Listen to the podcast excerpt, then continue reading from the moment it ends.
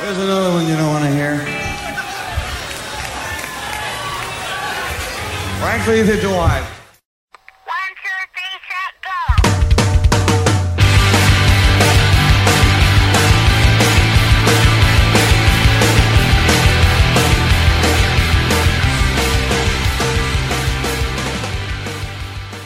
And welcome to episode 33 of the Power Chord Hour podcast.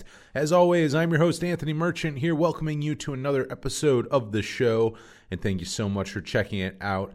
I am uh, sitting here late night in the WRFA studios recording this coming out Monday and uh, this is uh, Sunday night here about 11:30 so uh, probably won't get this out right at midnight probably a little later after that you know working into Sunday night into Monday morning but uh, you know wanted to make sure we got to this. Wanted to do the august rundown. We are at yet a you know the end of another month. Truly insane. And uh, kind of kind of that transition from like summer to fall you know depending where you're at. I don't i don't know what the weather's like but uh, where i'm at i think it's going to be like september 1st is going to hit and it's just going to be fall weather right away. Like it, it's freezing. Like right now i'm in the studio in a long sleeve, and uh, I, I'm pretty sure I would be comfortable in a crew neck. I don't even think I'd be sweating in here.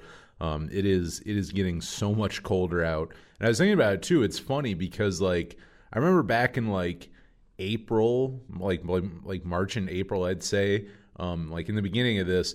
I loved going for walks at night, and uh, and I guess that's really not new to the pandemic. I always have, but I was just laughing at it because you know, like during like March and April, like at night it would be like 40 degrees outside, but like at that time, just because it's so cold in Western New York to begin with, at that time they didn't even care. Like I'd, I'd just throw on a jacket and I'd be like, oh, that's fine. Like, and I'd go walk for like an hour and a half, like just all around at night. Like I love doing that. But now, like as as summer's here, you know, I, I like going for night walks. But the second that it like drops to like 60 degrees at night, I'm like, no, it's too cold and then it just feels weird. Like i don't mind throwing on a jacket going for a walk i think it like you know like in the in like the winter time. But by the time it's summer like there's just something about it where i'm like if i gotta put like a hoodie on at night to go for a walk i'm like nah screw it. It's too cold. So uh you know it's uh it's definitely changing here right now. But I also love the fall, so I'm like like this weather like as it gets colder. Like right now it's weird cuz it's still August, but in a week or two here I'll be like no, this is what it's supposed to feel like and then it will be uh, you know it'll be time to change the old uh, you know the playlist again too. It's uh, I, I, talk about it on here, but but you know like there's certain there's just certain soundtracks for certain times. You know you have the you have those records or those songs that you know during summer I feel like you listen to a lot, and then you know you can get even more specific. There's the ones you're listening to you know, in the daytime when you're like driving around the windows down, and then there's like, you know, a whole nother one that you're listening to, like, you know, if you're going for a ride at night, you know, like like all that different stuff. I was uh like a week or two ago now, I was uh, out in a cabin for about a week, and uh, I remember for a, a few nights there, I, I'd stay up really, really late and just, you know, probably be the last one awake and uh, just laying out like under the stars just like with my you know like with my hoodie under my head just laying in the dirt and just looking straight up at like the stars. And there's just you know that's another one where it's like there's just perfect music to set that time you know to like set that mood. And it's like it's funny because not just anything will do you know it's not it's not a time like i won't just throw something on shuffle like i won't put my phone on and throw it on shuffle because at like 3 a.m just looking at the stars like there's certain things that I don't want to listen to that just won't, you know, like fit the mood. But uh, you know, then there's like just certain songs and certain records and stuff that you're just like, oh my god, like it's it's just made for that, you know. And like I hate to beat a dead horse. I mean, I feel like this record comes up every time I talk about you know things like this. But like Jimmy Eat World's Clarity, like that's one where it's like that record at like 3 a.m. under the stars is like perfect but you know it, it that one that one also works a lot of other places too it's funny like that one's kind of a good fall record as well. Though i don't know that that's the best jimmy Eat world fall record either. I uh bleed american's a pretty good fall record and uh you know it's funny surviving is i think probably going to be one at least for me but it might also be from association because i remember listening to that record a lot last uh, fall and uh, you know it's kind of something that I already I, I, think I already associate with fall because of that because whenever I listen to it, it's already transporting me back like a year. So I'm like I, I, I think that one for me personally, and it might it may totally be just because that's when I would you know started really listening to it. But I'm like, that's a pretty good fall record. Um, you know, a few Jimmy World's great at that though. I mean, they, they have them. They basically have a record for like all your moods and like you know all different times of day and seasons and uh, whatnot. But yeah, you know, it's kind of it's kind of that time right now where that stuff's kind of shifting, and uh, you know, like like right now, like during the summer, like this year, I think a huge summer record for me was New Found Glory's new record, perfect summer album. And then it's like, you know, as we go here into like September, if I listen to New Found Glory, then I'll probably start listening to like Catalyst. Like Catalyst is another one where I'm like, that one to me is a good fall record. Um, Coming Home, I would say is a good fall record, but I don't listen to that one a ton. But I would still put it in that category. Absolutely, I would still say that. Uh, you know, it fits in there on one of those. You know, like I love I love in the fall going for rides. You know, it's like the leaves are changing, and you know that that kind of stuff. And uh, that's a good that's a good record. I feel like for that.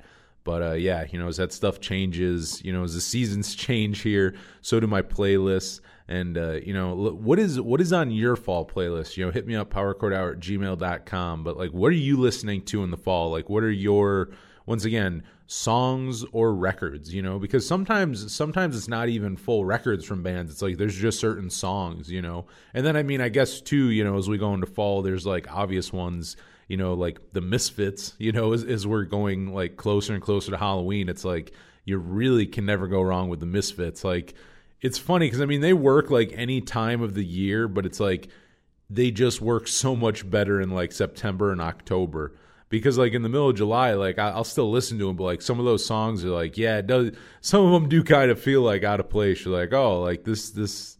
More, more the ones where they're talking about Halloween, I guess. There's other ones where, like in my in my uh, opinion, like where Eagles Dare, that's actually a good like summer song. That that's one you can blast like going down the road, you know, on a hot summer day. That's a that's kind of actually funny enough, like a good example of a Misfits like summer song. Not one that you would really think you know, not a band you really associate with summer, but I guess there's like one or two in there. But uh, overall, definitely a really good fall band, you know. But yeah, you know, let me know what you're going to be listening to coming up here because I mean, hell, you may be listening to this and it is September. I mean, it's it's uh, it's coming faster and faster. You know, it's it's just such a it's such an odd year. But I think one of the weirdest things to me is how fast it's went by because I would have thought that this year was going to drag on. Like I really did. Like I if you would have asked me it's like, "Oh my god, it's going to be like painfully slow." But to be honest, I'm like I can't believe we're already going into September. Like it's just nuts, you know? And at the same time, it also feels like, you know, the beginning of the year is such a like far distant memory. You know, like those first couple months when things were still, you know, everything was open and things were still normal, like that all feels like you know a lifetime ago even though you know in actuality it was like five or six months you know but uh it feels so much longer than that and uh you know but but still with that said you know once again it's like i can't believe we're going to, into uh, september you know? But it, it's also like one of those things where it's like no matter what goes on it's like time does not stop you know? Even even though kind of society and everything else is kind of stopped you know time time just keeps on going and uh and yeah you know? This that's where we are now. And uh you know it's uh it's just absolutely crazy you know? Like i, I saw the other day too and I, I hadn't really kept tabs on it to be honest um in a way I, I wasn't even sure if it was going to happen. I think I I think I might have been talking about it. I don't know if it was on the podcast or the radio show a week or two ago. I think I was talking about Archers of Loaf maybe because they had a record store day release. But uh, what I was mentioning was like I don't know if record store day had even happened or not, and uh, it was like two days ago apparently it happened. It would have been uh, last Saturday, um, so it would have been I believe like August 29th if I'm not mistaken and uh, like I, I didn't even realize it was like still going on. Like i i had no clue. It, it, it was just so weird you know like and i don't know. I, am conflicted on it. Like i i was once a pretty big record store day guy.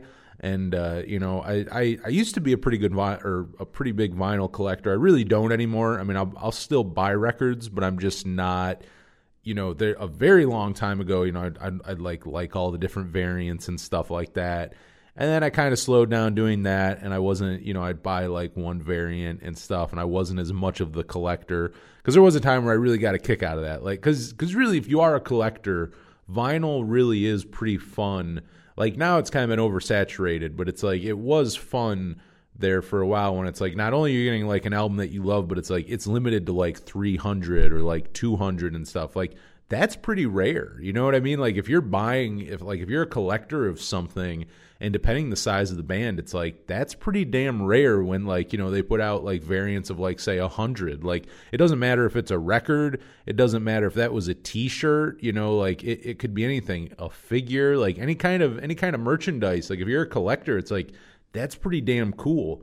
But uh, you know, so so at one point I was pretty much I was really into record store day. I mean, there were there were a couple years there where I'm I'm not gonna lie. I mean, I spent a couple hundred dollars. Um, you know, I, I dropped I dropped some serious money. I would say, if memory serves me well, probably 2013 and like 2015 were like the two years where I I spent a couple hundred dollars. Like a, I I, I three hundred maybe too much, but I would say two hundred isn't enough. It's like I don't know. Maybe I may have spent like two fifty, and uh, you know not not like like now I would I would never do that. Like I, I would I would be sick to my stomach to even pay that. Which even then I was like, yeah, I don't know that I should be spending this, but you know what it is what it is. It was record store day. Funny enough though, here's the other thing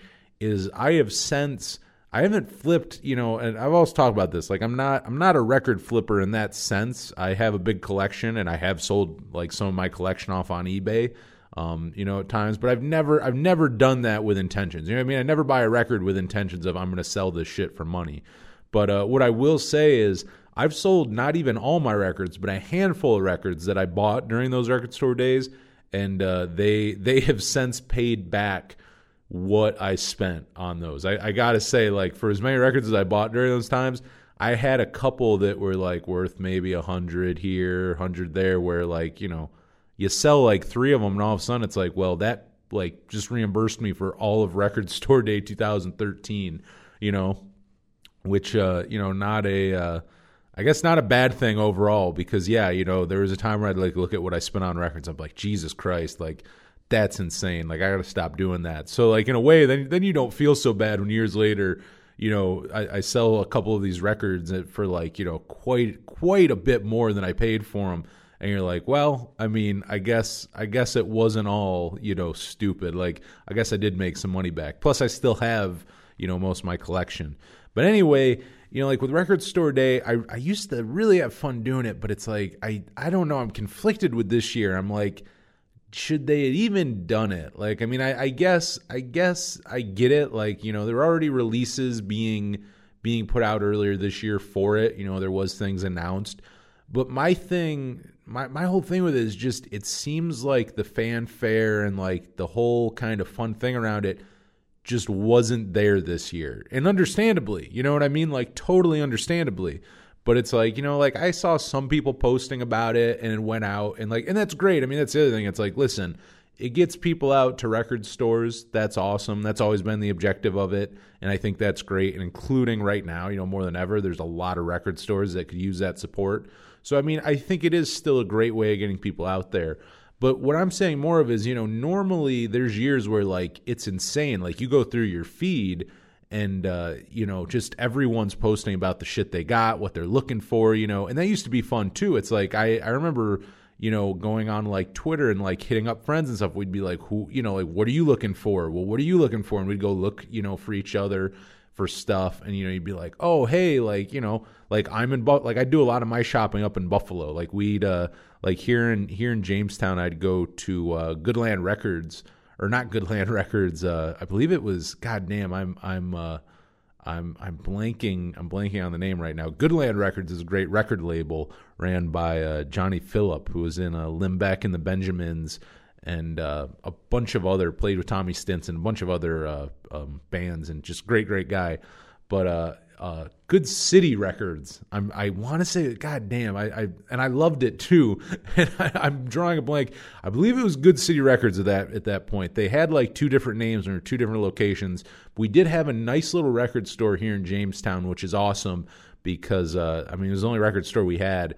But like in a cool little, almost almost what I would say was like a converted old living room um, but a great record store, and I'd go there and uh, actually had a really nice selection for being a small record store in a uh, smaller city here. Really solid selection, and I, I started a, a, few of my years there, but uh, would end up in Buffalo. Go drive up to Buffalo and hit up, uh, you know, a bunch of different record stores. While I was up there, that would always be fun. But uh, yeah, you know, do stuff like that. So I'd hit people up on like, you know, Twitter and stuff. I'm like, hey man, like I'm gonna be in Buffalo. Uh, you know, like what releases are you looking for? And I'd have like a buddy in St. Louis, and he'd be like, you know, I'm going here and here. Like, what are you looking for? And uh, you know, it'd just be a lot of fun, and you'd see a lot of people like, you know, posting pictures of what they got and like just all that different stuff. And you really didn't see it this year. You know, I saw a handful of posts. I saw a few people who went out and got some stuff and uh, you know it's just not it's just not the year like i don't i don't know like like once again it's like i guess things were probably already pressed so it's like i get it the stuff was already paid for was probably put out so it's like you got to put it out. But it's just like it kind of it's kind of a bummer because you just look at it and you go like it's just not really getting the attention or anything this year. You know what i mean? It's almost like i don't know part of me still though like i don't know maybe you should have just skipped it you know or like I, I believe they postponed it, you know, because it's normally not in August. I don't think it's ever been in August. Um, it's normally in like March or April.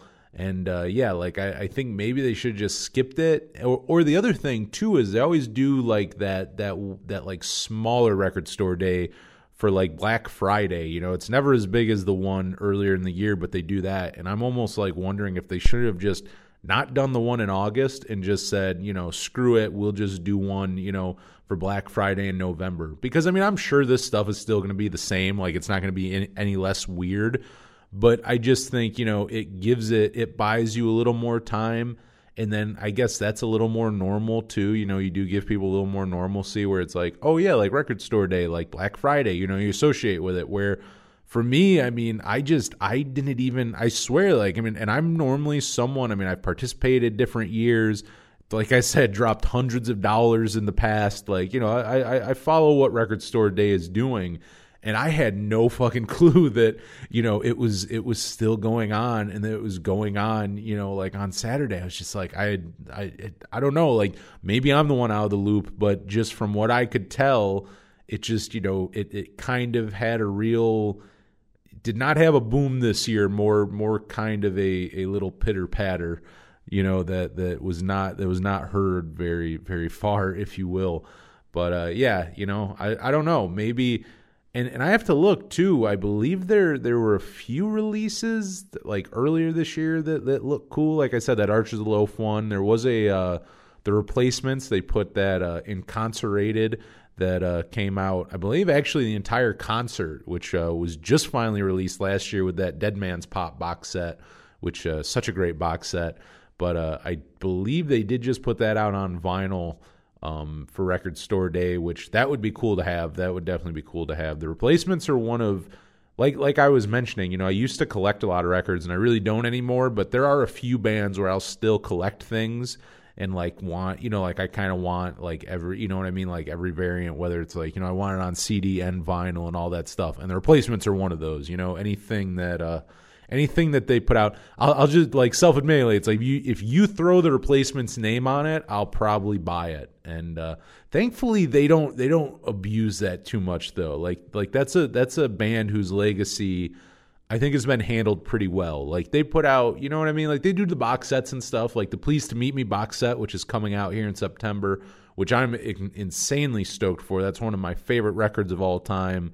Um, my favorite record of the 80s, my favorite replacements record. So I'm pretty excited for that box set coming out.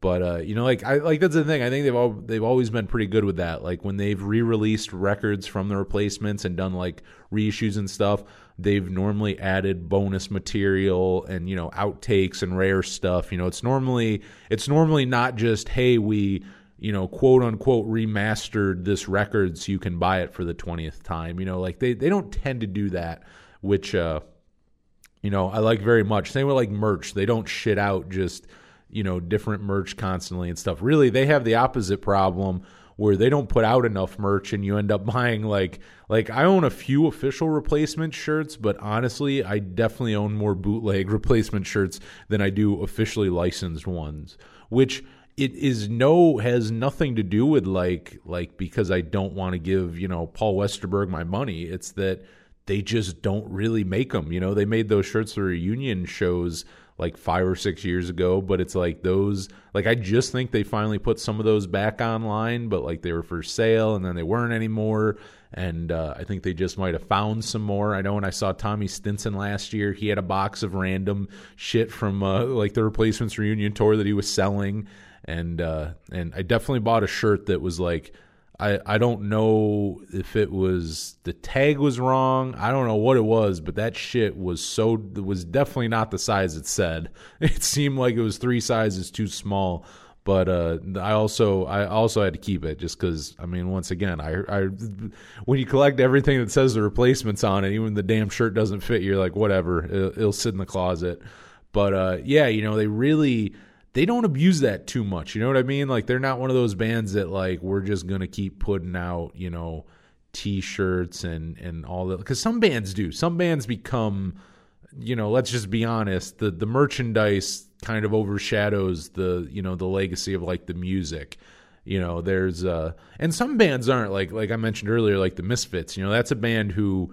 I feel like the like don't get me wrong. I mean there there are tons of people who probably would know the Crimson Skull um, you know, the the logo before they even could name a Misfits song. But with that said, the Misfits are still huge. You know what I mean? Like they they, they reunite and play stadiums and shit. And uh, you know, it's like like they're ones where I feel like like it, it's pretty well balanced. But I mean, there there are definitely bands out there that uh, you know released a handful of records maybe and uh, have have now survived longer off you know like merch of of said uh of said records and stuff than uh, actually like putting out more music and shit you know? Some bands some bands definitely do that so thankfully the replacements are not like that. Maybe it's just out of laziness but uh you know either either way I, i'm kind of happy that you know what what comes out is actually pretty high quality stuff, you know, because there are some bands which, yeah, it's like the the legacy of it, which you know isn't even the band's fault a lot of times. It more has to do with the labels, and you know, Rhino has uh, done a great job with the reissues. Bob Mehr, who did Trouble Boys, you know, writing a bunch of liner notes and putting all this stuff together.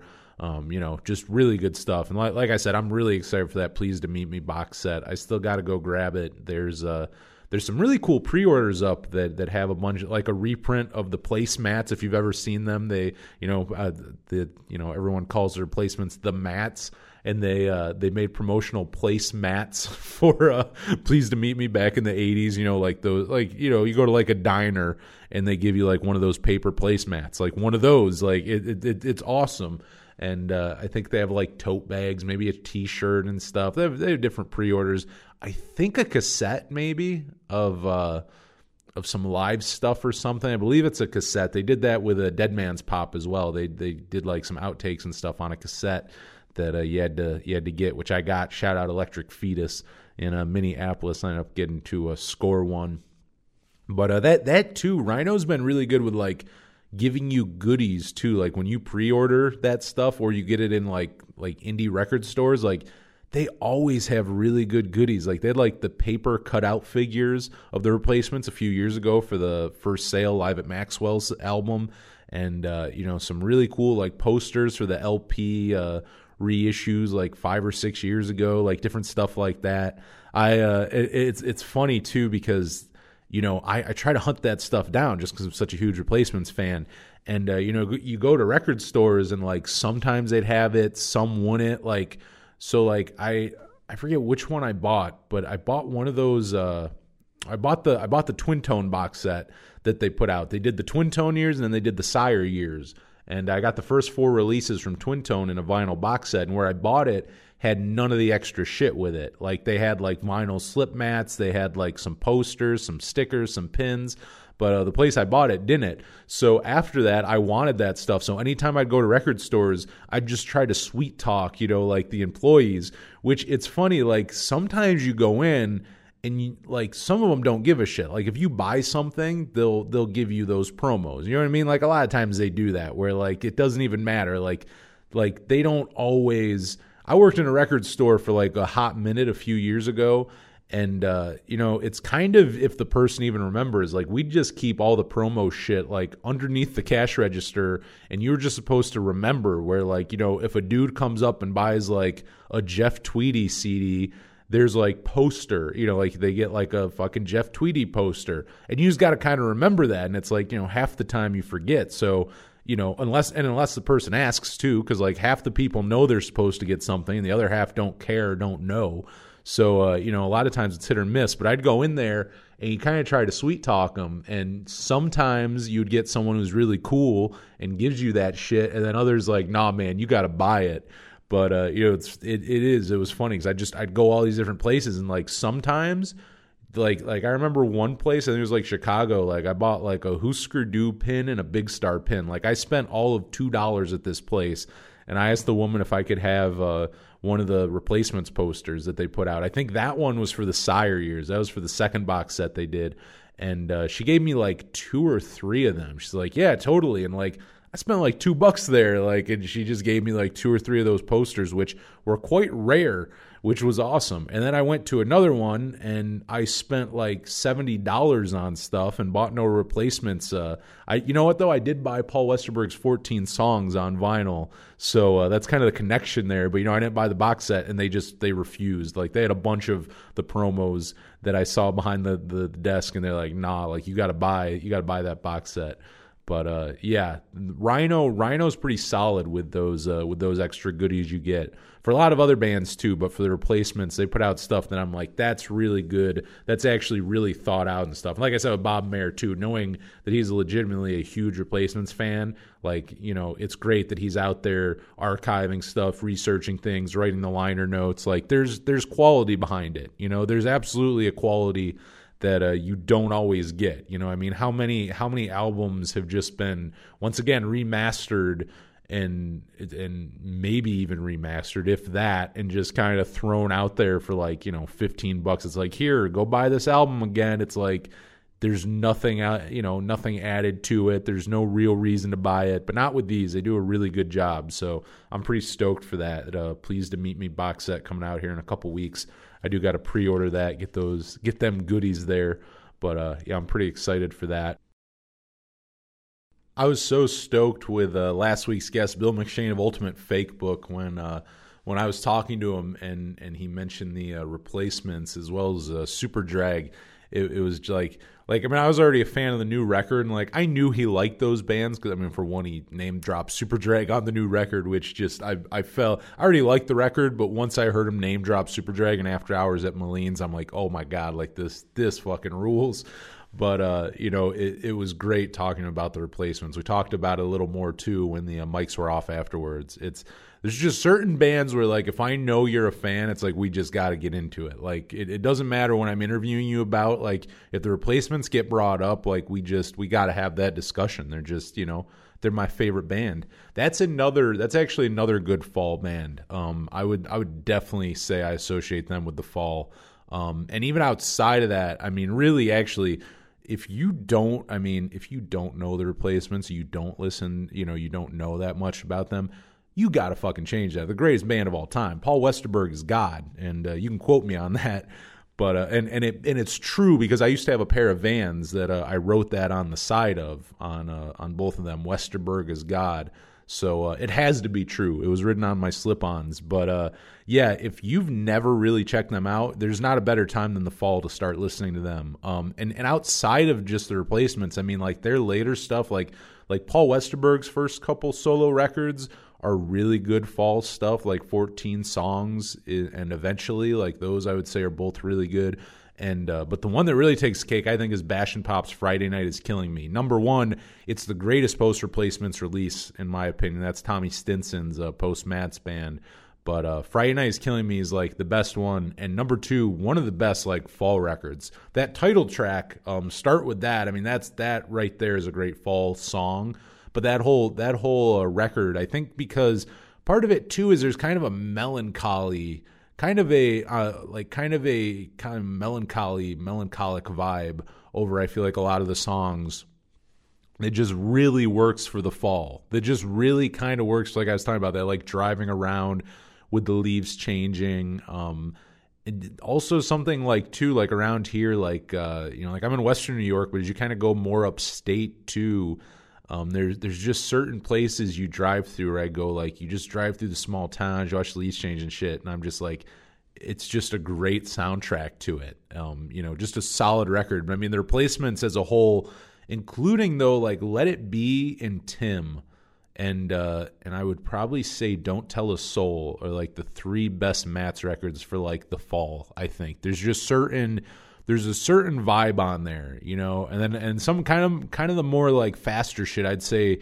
is more summertime. Like Sorry Ma, to me that's more of like a summertime record, whereas when the fall hits, you know, I'm throwing on Tim, I'm throwing on Let It Be, um, Don't Tell a Soul for sure and uh, and all shook down actually too. All shook down, I think, is also a pretty good uh, fall record. You know, kind of that, kind of that more mid tempo.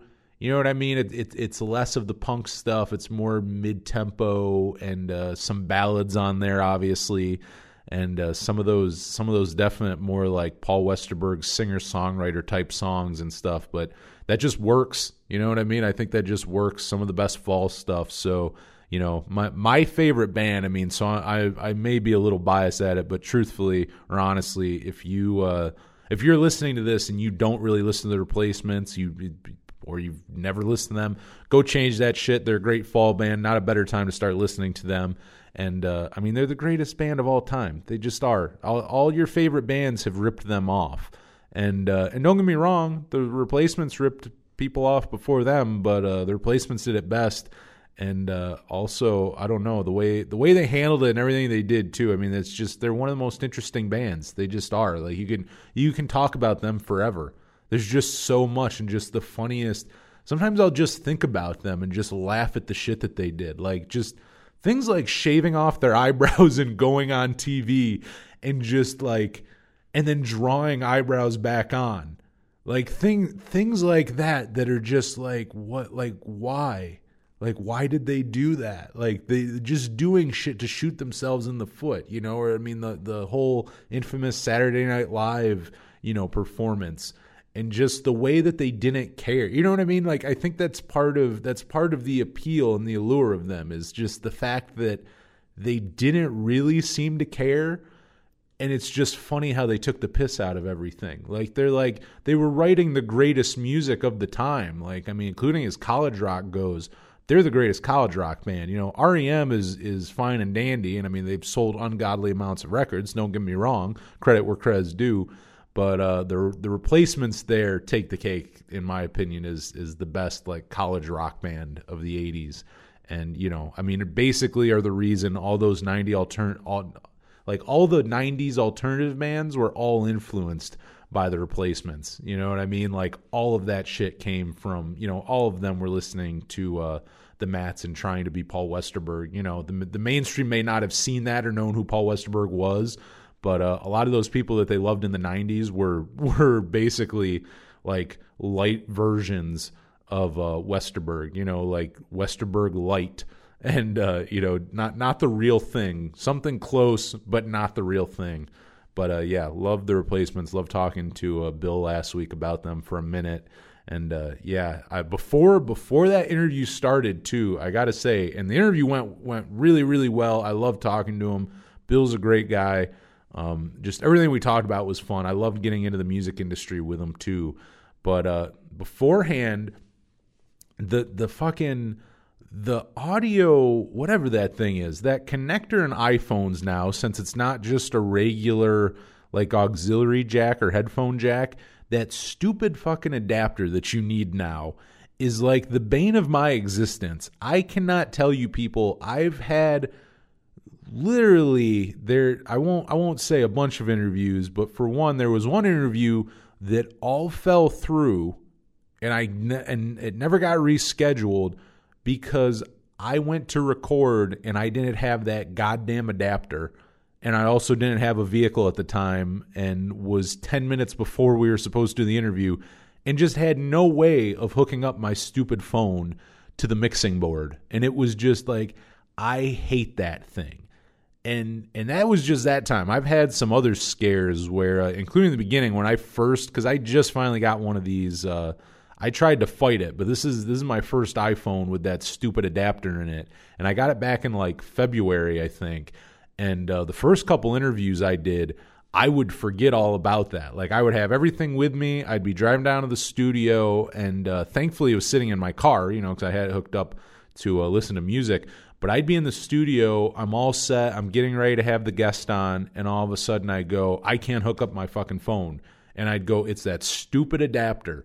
I'd have to rush down, go grab it. I'd forget about it all the time. But uh, this time, anyways, I was when I was going to talk to Bill McShane last week.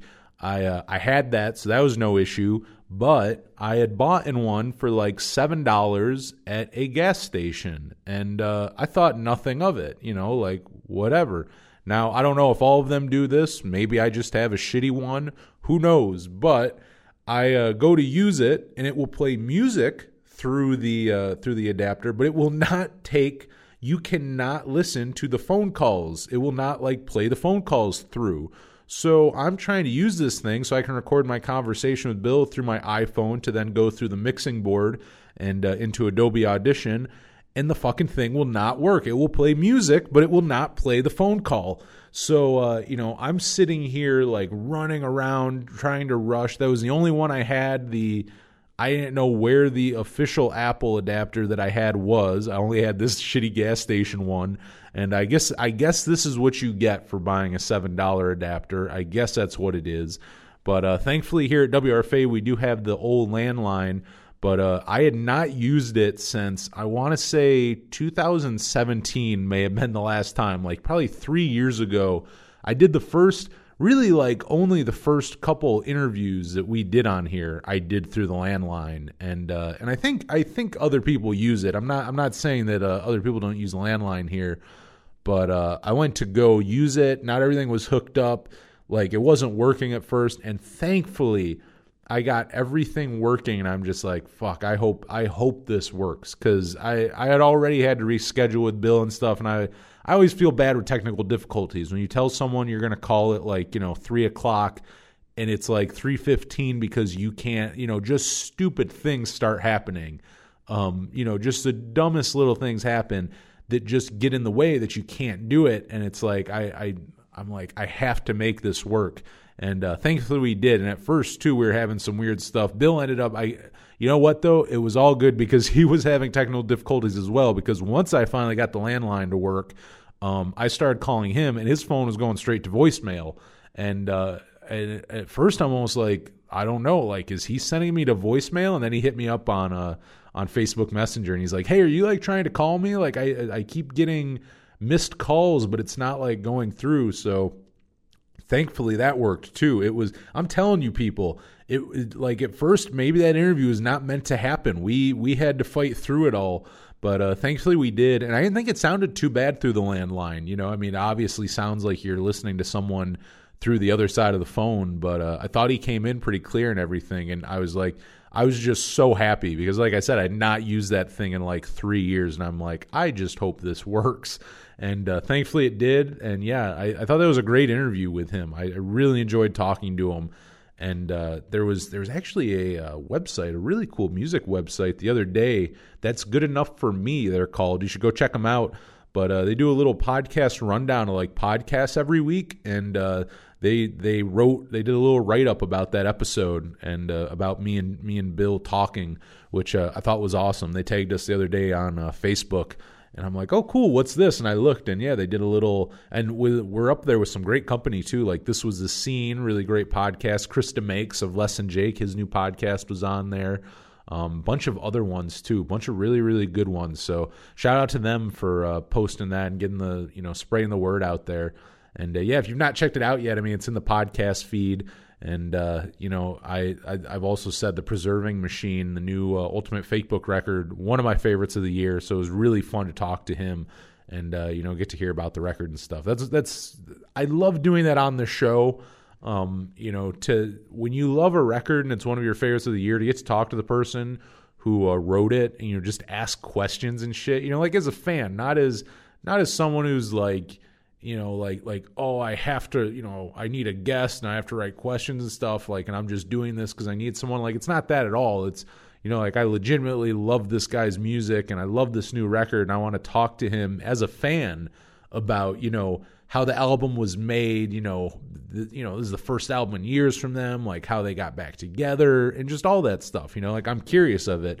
And uh, you know thankfully there's a lot of other people out there who are a fan of uh, of the of Ultimate Fakebook and a lot of other people who I've interviewed, and uh, you know they're just fans too and want to hear that stuff. You know, it, it's one of those things where I'm always happy when uh, when I hear from people who listen to the show because there a lot of times you you do think you're like the only person who gives a shit about some of this stuff where you're like no one else probably really cares about some of these specific like questions or weird random factoids about bands and like certain songs or records and stuff but uh, you know, doing the radio show now for four years and doing the podcast, um, you know, I I've met and talked to a lot of people who are into the stuff just as much as me, if not more. You know, meeting a lot of people too, or even more hardcore fans of uh, things. Where it's really cool because you go from like, am I the only one who gives a shit to like, oh no, like there's a whole you know like community of people out there who uh, care about this stuff and care about these bands and the music. So you know, it also makes it worth doing it.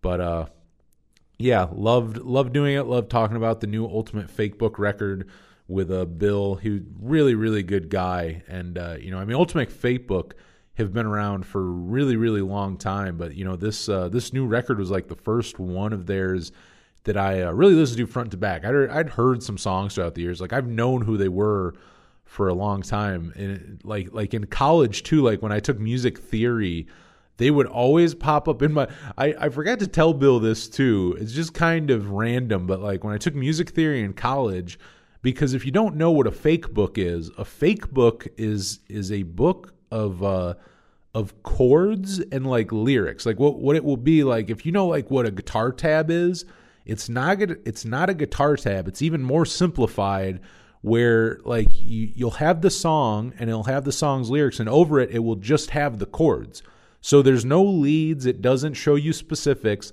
It's just a way to play along. It's just it, it lets you know the key, it lets you know where you're at in the song, and then you know you kind of you're supposed to like, you know, if you're if you're like it, it, lets you play leads over it. It lets you kind of do different shit, but it lets you kind of establish and know where you're at in the song, and just really kind of a simplified. Like honestly, I look at it kind of more even simplified than tabs because I'm like, you're not even writing out, even if it's power chords, you're not even writing that stuff out. Like you just very simply, here's the chord that you play over these lyrics, you know, or, or for this measure.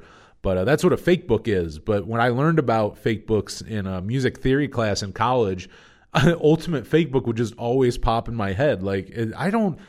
I may have heard even one or two songs. I just knew of them. And just anytime we talk about fake book, ultimate fake book would just pop up in my head and uh, they would distract me from uh, from learning music theory. So I forgot to tell Bill McShane, but uh, I wanted to thank him. I'm a shittier musician for it because uh, because his band would pop up in my head instead of me uh, paying attention to music theory and maybe becoming a better musician.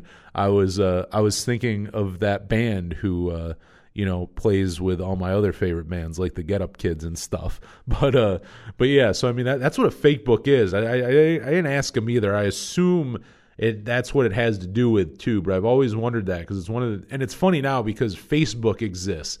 And he's like, yeah, you know, when we started, Facebook didn't exist, but now there are people who if you're not a musician, you know, you, you don't, if you don't use a fake book, it's a pretty specific thing. You probably don't know what a fake book is. So there's a lot of people who do just assume it's Facebook. So uh, they do get called Ultimate Facebook quite a bit, which uh, which I thought was really funny. But uh, yeah, I had a great time talking to Bill. Got to thank him again for uh, calling in, and uh, yeah, just just such a such a good new record and such a great band. Who I mean, you know, is is really they're they're kind of like the Benjamins like that. I, I, they do they do remind me of the Benjamins, which is another band I love and I talk about constantly on here. And I'm a buddy with a few of uh, a few of the dudes from that band.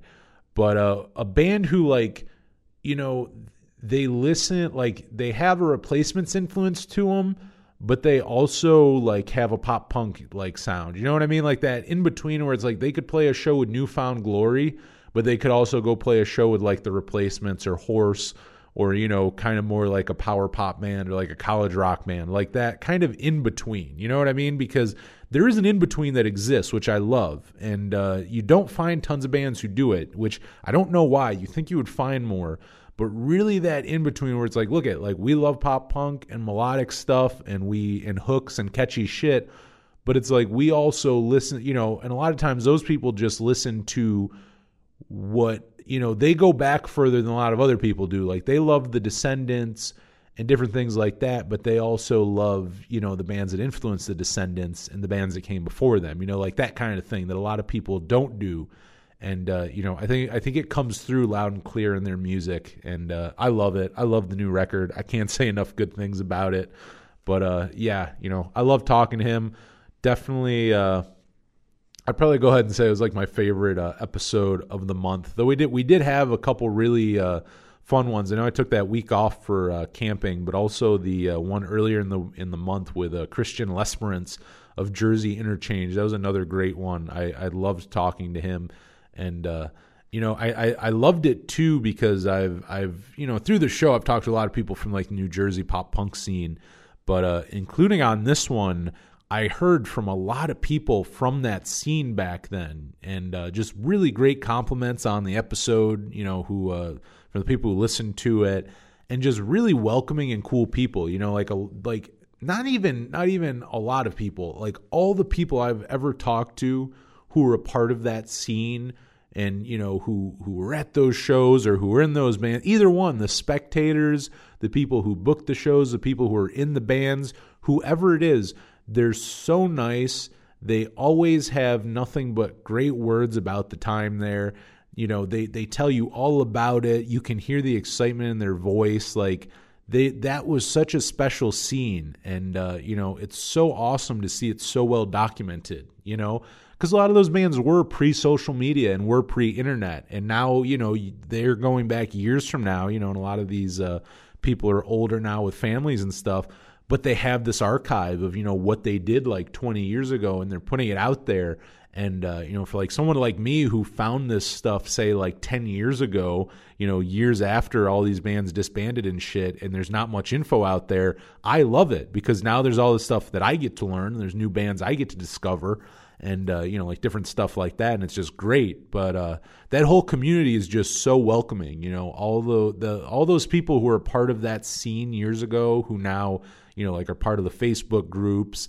And I mean, you know, like I mentioned earlier, this was the scene. I mean, it's a whole podcast dedicated to uh, you know that scene. And uh, funny enough, even though Ultimate Fakebook aren't from New Jersey, you know, I think they they definitely played shows in New Jersey a lot during that time and played with a lot of those bands who uh, were from that scene. And I know they were on. I know Bill was a Bill was on. Uh, this was the scene not too long ago and uh, it, we, we've had some overlapping guests. And uh, Mike Doyle's a really rad dude, also uh, the bass player of Lane Meyer, another great New Jersey pop punk band.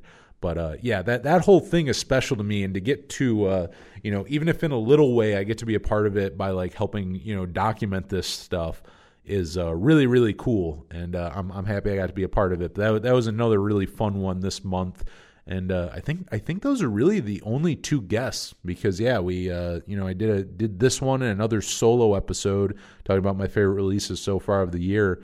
But uh, yeah I think our only guests so far this month or not not so far we're at the we're at the end of August now. But uh, yeah Christian Lesperance of uh, Jersey Interchange and Bill McShane of Ultimate Fakebook.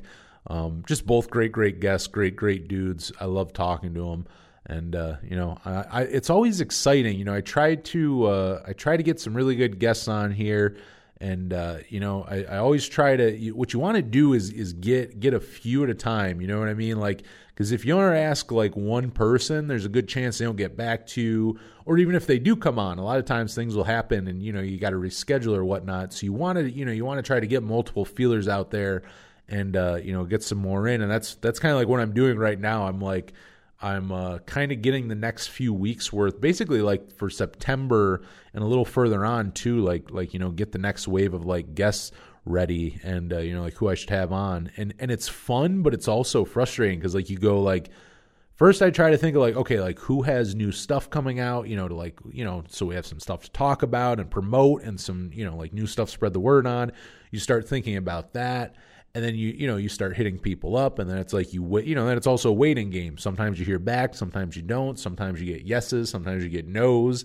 And uh, you know and then i also like to spread it out. Like you know like i know it's been a little while. We've uh, definitely done episodes on here which i love doing on here but uh, doing like the anniversary ones you know where i interview people about certain albums from their career you know that have celebrated you know they're celebrating like a milestone anniversary this year. And like we haven't done one of those in a while. So it's like but it's like i also try to even that stuff out where i'm like well you know i don't want every interview to be just that. And then it's like you also don't want just every interview to be about like just one thing you know like i don't want every interview just to be about the new jersey pop punk scene you know like so you try to you try to spread it out you know and try to have a nice even kilter of like you know different types of guests and stuff and uh, you know kind of it's spread out more so you, you know so everyone's entertained. Like i said you know i don't want a whole month of just album anniversary interviews or a whole month of just you know podcasts about the new jersey pop punk scene you know or like something like that.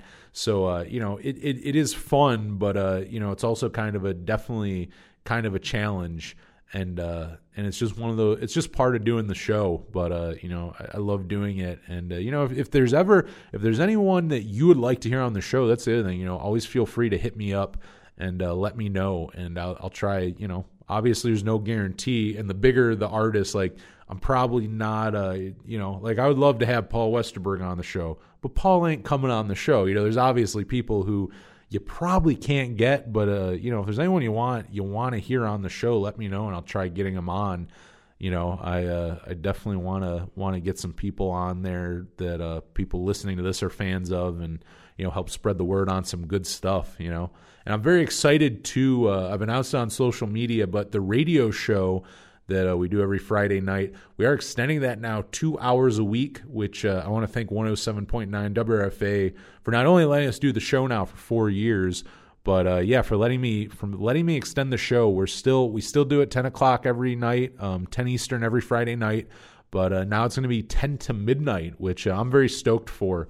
And uh, you know, the the last few months, you know, the more interviews I do from doing this podcast, I do much more long form interviews. You know, some of some of the uh, earlier ones I was just doing the radio show would uh you know would would just be more you know like like you would have to cut them you know because there's commercials and we only have an hour and stuff. So it's like it's kind of more regimented. And I and I would have to kind of watch things where it's like you know after so many questions you're like okay now you know like now we got to take a break and now we have to talk about this or you know we got to cut this and that and uh, you know doing the podcast i try to do them more now where you know i i don't edit them really. There's there's not really not unless there needs to be and there's really almost never a time to unless unless someone says something stupid which really never happens with guests. It's more friends that i've had on this show that uh, end up saying something really fucking stupid that you got that you got to cut out. But uh, you know like i really don't try to edit you know interviews or anything. I just try to keep them you know unedited and just basically raw, just because so you just hear literally just straight up the conversation we had.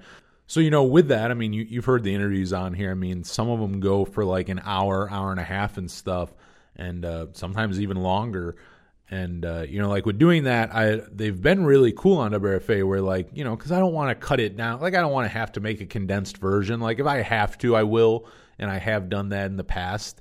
But uh, you know, I want to air it as unedited as can be. So uh, you know, they've been cool enough to let me go for two hours. You know, when, when I need to, I'm like, hey, you know, can we extend the show this week? Like last week we did with Bill McShane. Like that interview went long, so uh, you know, we we did a two hour show, which was really fun too because we got to do the uh, you know do the interview with Bill McShane. Then I played some uh, Ultimate Fakebook, and then we spent the last uh, probably like 40 minutes, I'd say, celebrating the uh, life and legacy of Walter Lure, who passed away about two weeks ago now, who was the uh, guitarist and uh, also occasionally singer of, of uh, Johnny Thunders and the Heartbreakers, as well as some other bands.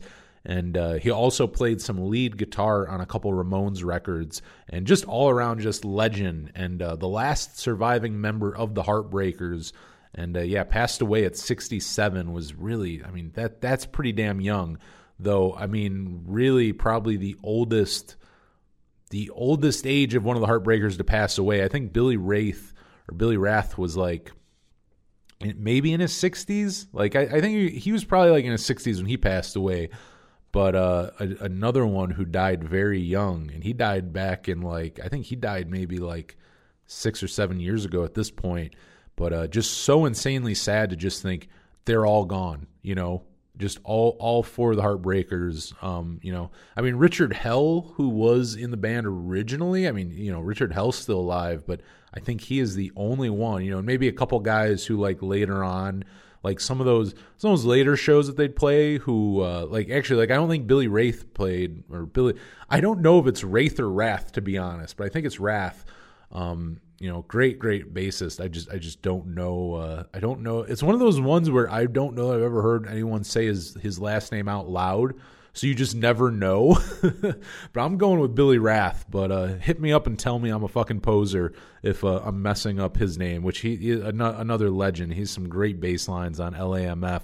But uh, he he later on moved away. I forget what country he lived in, but he lived in a whole nother country. So like you know, I think I think some of those Heartbreaker reunion shows that they'd play later on, including in like the '90s, um, some of those final years, like Johnny Thunders, like I think they would have different people play with them. But uh, I mean the like the Heartbreakers lineup that everybody knows, the band that played on on uh, LAMF, all of them are gone. It's insane. I mean, all four original Ramones are gone. All four Heartbreakers are gone. Like it's so crazy how many people from that original era um, of like '77 punk and uh, and really before, because I mean Heartbreakers were like the precursor to punk. Even though a lot of those guys, like Johnny Thunders, and I don't know how Walter Lure um, felt. But I mean, a lot of those dudes in the band were like, we're not punk. Like we're not like we're we're rock and roll. We're a rock and roll band, you know. But uh, either whether they liked it or not, though, they influenced punk. I mean, you can't listen to LAMF and and go like, yeah, like these guys. Same with New York Dolls. It's like whether or not they think they were punk or that they were a precursor to it. You can't deny, like even if you didn't like what punk was, you were you you influenced them insanely, even to this day, you know.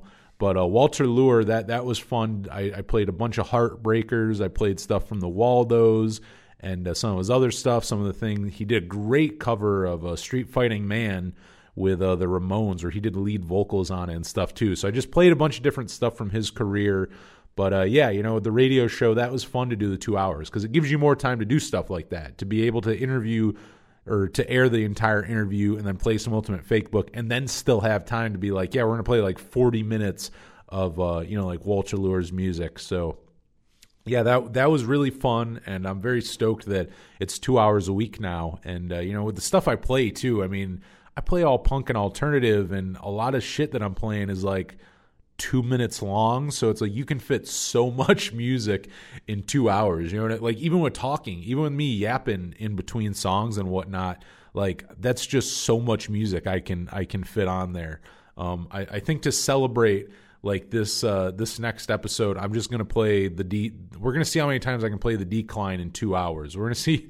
We're I think like five or six we were we should be good for. So I, I, think that that will be this next week to celebrate the new two hour uh, slot for the Power Chord Hour. We're uh, we're just gonna play the decline a lot, but uh, yeah, I, I'm very stoked for that. So some cool stuff coming up for the show here in September.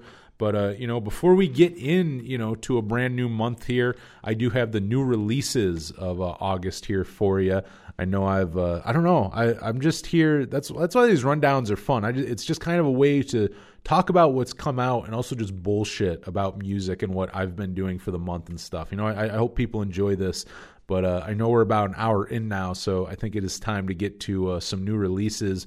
White Reaper put out this really rad cover from uh, Cleaners from Venus. Their song Only a Shadow, they just covered it, and uh, a rad new single you should go check out.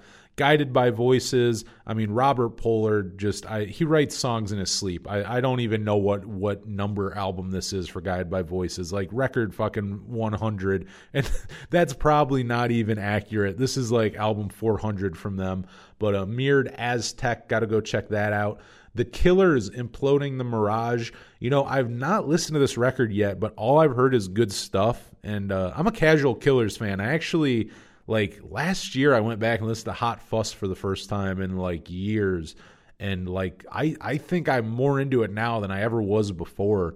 And uh, I'm hearing I'm hearing people like kind of like with the Strokes. I'm hearing people uh, compare it to the first two records and also saying it's some of their best stuff. So I mean, I would definitely say go check it out. I still got to go check it out because if it's like that, I'm into that older stuff. I like the, the the last couple albums they've put out, some of the more like dancey stuff and uh, synthy stuff I'm not really into, but there are there are some solid jams on those first couple records. So if this is anything like that, definitely worth checking out. Our buddy Joey Cobra, friend of the show, who was on last uh, month, and uh, really our first in studio interview, and I don't know how long. He just put out his second EP for the year. It's called Way Too Many Mistakes. And if you are and if you did hear our interview, he said he has three releases this year. So this is the second of uh and we got one more later on in the year coming out. So definitely go check that out. Very cool and want to also say big congratulations to him and his wife. They did uh, have a, uh child like a week or so ago, he another one on the interview. He announced, uh, or not announced, but you know, he he did say that uh, you know they're going to be having a child, and they have since had the child. So big congratulations to him and his wife, and uh, very very cool. He uh, very busy man, you know, has a kid. Just released this, like I said, has a third release on the way. It's kind of like what Guided by Voice with uh, Guided by Voices. He's he's kind of the uh, Robert Pollard of pop punk right now. And uh, speaking of some really good pop punk, Slick Shoes just put out another single. It is called Visitors off their upcoming new record that a friend of the show, Steven Kravac, or uh, more, I, I get it mixed up, Steve Kravac, and uh, also known as Stephen Bradley, and uh, really great record that you should go check out. He put out last year, but uh, he produced this one, produced some of their other stuff in the '90s, and uh, seems like a match made in heaven. There's some really good stuff coming out on this new record. I, I got to have those guys on. I'm, I'm really liking um, how this album's shaping out to come out, and uh, the Inevitables, really cool, kind of super group, I would say that uh, has members. We got Vinny from Less Than Jake. This is his new project. Also has members from uh, Real Big Fish, Bomb the Music Industry, Big D and the Kid and the Kids Table, Night Bears for a Week, The Interrupters, and Westbound Train. And uh, I mean, so yeah, a huge super group, if you will. But uh, they just put out their first single, Fort Lauderdale, and uh, I believe their their Kickstarter's still up. But they were doing a crowdfunding thing. It's a very interesting project that uh, with the music also has like an accompanying like it, like a whole visual aspect where I want to say it's kind of like a comic book that it comes with. It's very it's a very interesting concept. I'm not gonna do it any uh, I'm not gonna do it any justice here, but check out the Inevitables, and uh, I believe the Kickstarter is still up to get a better idea of the project. But it's really really cool. Um, very interesting. Vinny Vinny always does. Uh, very cool, interesting stuff. And anything he's involved with too, because I believe he wrote the lyrics for this, you know are going to be good. I mean, he wrote he wrote with Less Than Jake. I mean, you know, if you don't know, I mean, Vinny was the drummer in Less Than Jake. There, he just he just left the band like two or three years ago, and uh, he was like the key songwriter. He he wrote the lyrics for most of their stuff and uh, wrote some of the best. He really Less Than Jake are underrated with that. Vinny Vinny is one of the best lyricists that there are and uh, easily the best lyricist in ska, like hands down. So you definitely want to go check that out. Deftones got a new one, and I've not checked out the whole thing, but I've checked out a few songs and I love it. It is Ohms, really rad uh, album artwork too. I'm really into it. I, any anytime they put something out, I'm stoked. And I was never I was never a nu metal guy, and I kind of feel like I missed it too. I feel like I missed that boat too by a couple years. Like I was, I feel like I was just a little young for it. But uh, you know what though? I don't know if I missed the boat because when I even when I did hear a lot of it, I was never like I never had a phase where I was into like Limp Bizkit or Korn or Linkin Park or anything like that. And whatever, cool if cool if you are, but uh, you know, I definitely had friends who were, but the Deftones are like that exception, you know. And I, I always hear that, like I'm far from the only person, but like the Deftones are the exception of like that, like quote unquote nu metal. Like if you look at the bands that they're kind of associated with, the bands that they've toured with and stuff, like they're the only band from that kind of scene and genre that uh, that I've ever really liked. But that that's also that's a huge compliment to them because they also just transcend genre, I think. And there's a lot of people who you wouldn't think listen to them who listen to them. You know, they're they're one of the best doing it. So you got to go check out that new record. Blink 182 have a new single out is called Quarantine. And uh, I don't know. I guess it's worth a listen. It's it's just a short kind of. It sounds very bad religiony um, for sure. It, it's worth, I'd say it's worth listening to at least once. Um, it's, I don't know, it's kind of a throwaway track, but once again, it's like, it's Blink 182, so you kind of want to, you kind of want to check it out, even though I'm not a huge fan of the, of the Skiba era. You know, you're, you're still curious of things. So I'm sure you're curious of that if you haven't heard it yet but uh, go listen to it. It's it's them doing their best uh, version of Bad Religion. Shades Apart, who are actually going to play something from right now, put out their first new record in years, um, really decades actually. It is called Eternal Echo. Really good stuff. And we're going to play you some new music right now. We'll kick off that block with Teach Me How to Live. It is some new Shades Apart for you right here on the August rundown of the Power Chord Hour podcast.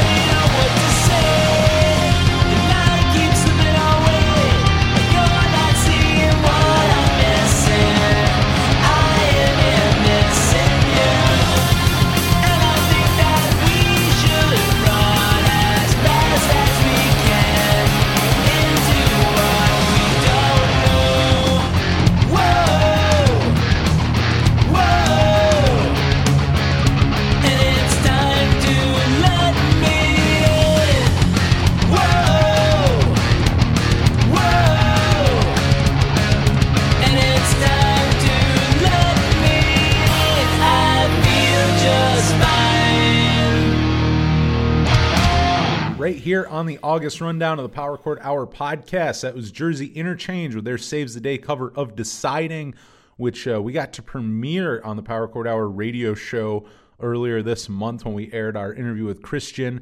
And uh, I love Saves the Day, so it was really, really cool to get to premiere that. And they just did such a solid job on that song. Before that was our buddy Joey Cobra with The Road off his new EP, Way Too Many Mistakes. Go grab that off his Bandcamp and uh, go give some support to some local Jamestown music. And opening up that block of music was a new one from Shades Apart from their first album in uh, really decades called Eternal Echo. And that song was Teach Me How to Live.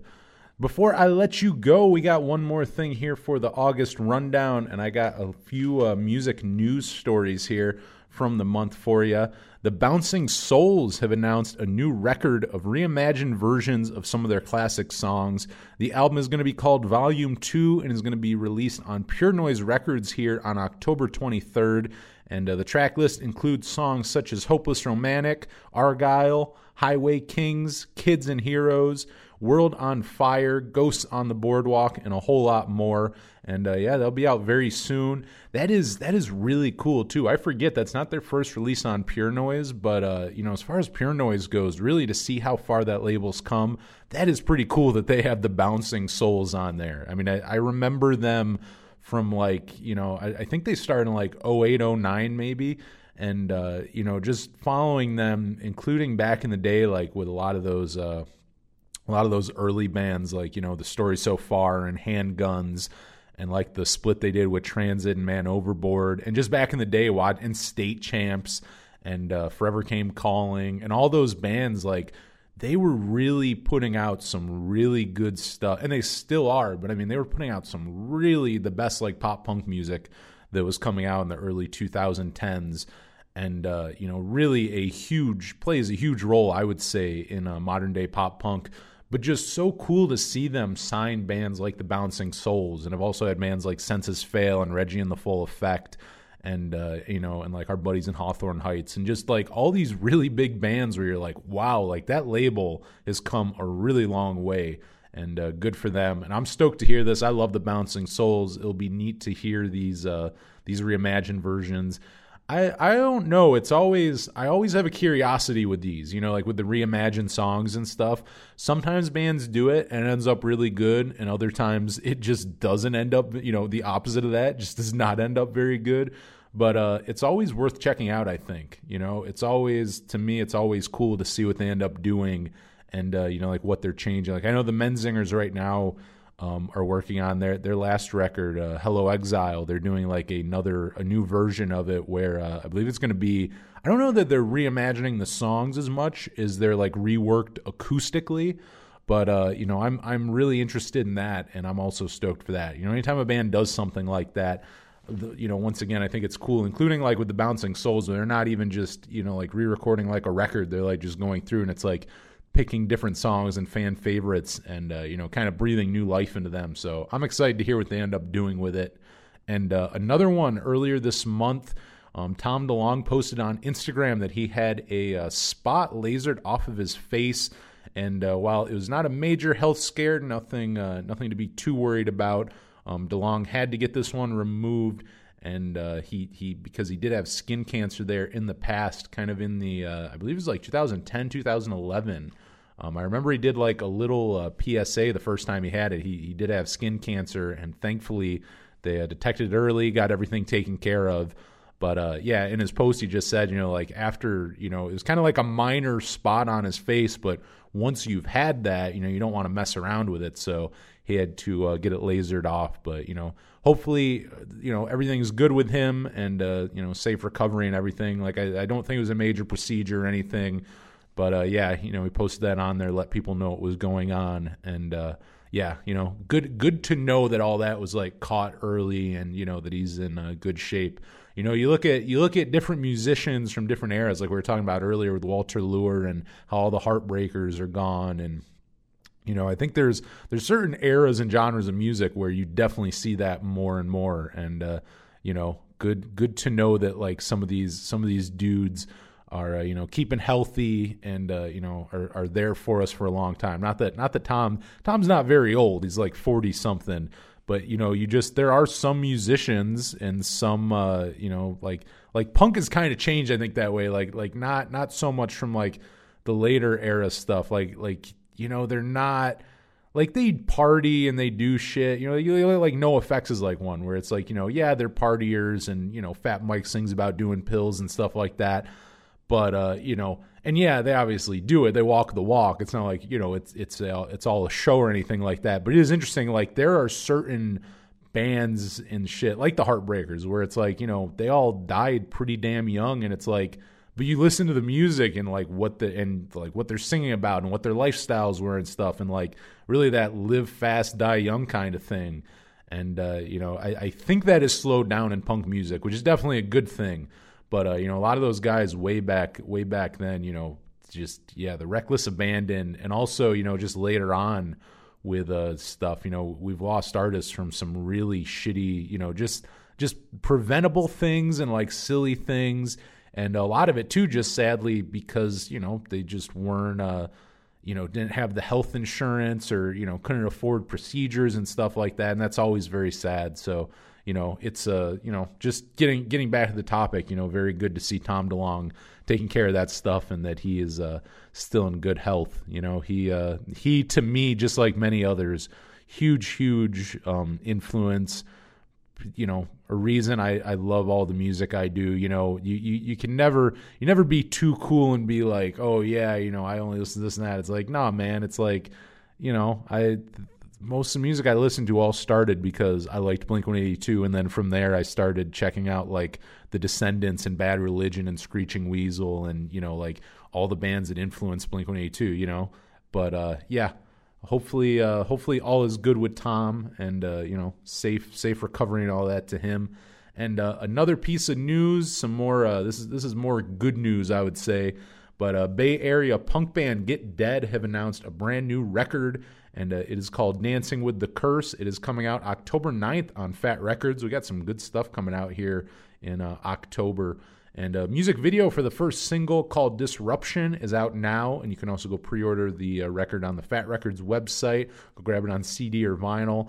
And uh, this is going to be the band's first full length in quite a while. Their last one came out on Fat Records in 2013, and that one was called Bad News. Really, really good release. Um, I actually remember on our very first episode of the radio show, I played Kerouac's Teeth off it, my favorite song off that album. So, uh, one of the very first bands that we ever played on the show. But uh, yeah, it's been it has been a hot minute since they uh, put out a full length, and they did put out I believe it was called Bygones, a uh, a seven inch back in like 2015, I would say. So like they haven't released anything in like five years, and as far as full lengths go, it's been about uh, it's been about seven. So I'm quite excited for this, and uh, new music video is really cool. New uh, song is really good.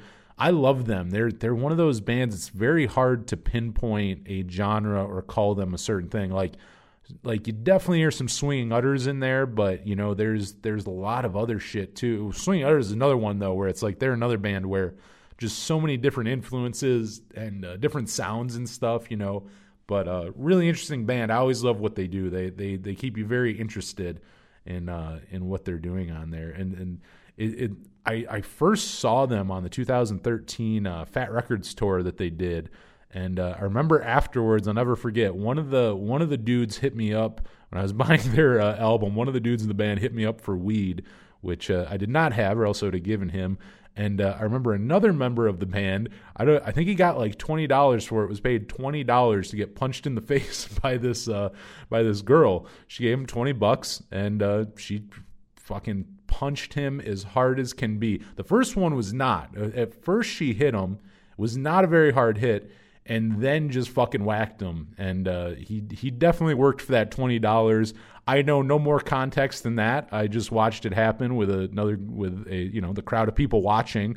But uh, it was hilarious, and uh, I don't think I want to be punched by her. She she packed a punch, but uh, the, that's that's just what I always remember from that band um, which I think is hilarious. They're a great band, but yeah, like walking up buying the buying the CD and then like, hey man, you got any weed? And uh, and then watching another member get uh, punched in the face for twenty dollars. It, it, was a good time. It was a very good show and a good time.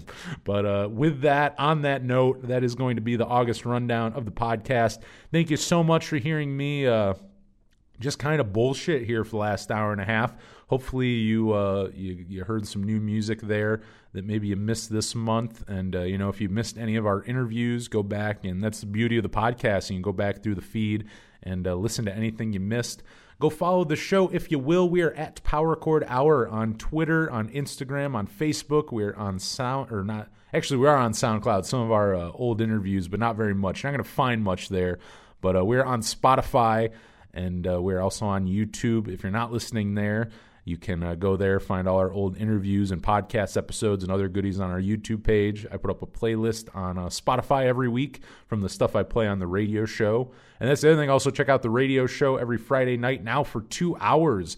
10 to midnight Eastern and uh, 7 to 9 Pacific Standard Time. We're on every Friday night on 107.9 WRFA in Jamestown, New York. And uh, you can stream the, the uh, station on our website, WRFALP. So, uh, you know, check that out every week. Shout out to them for letting me do the show for an extra hour now every week. I'm very excited for that. And hit me up, powerchordhour at gmail.com. And, uh, you know, if there's any guests you want to hear on the show, also let me know your favorite uh, fall records and songs. And uh, if you would like a free Power Chord Hour t shirt, go rate and review the podcast. Send me a, a screenshot at our email or on social media, whatever. Just send me a screenshot somewhere and uh, I'll send you a t shirt, some guitar picks, and stickers absolutely free as a thank you. And uh, yeah, that is going to be it until next week. We'll have another episode for you. But until then, for the Power Chord Hour podcast, I'm Anthony Merchant. Thanks for listening.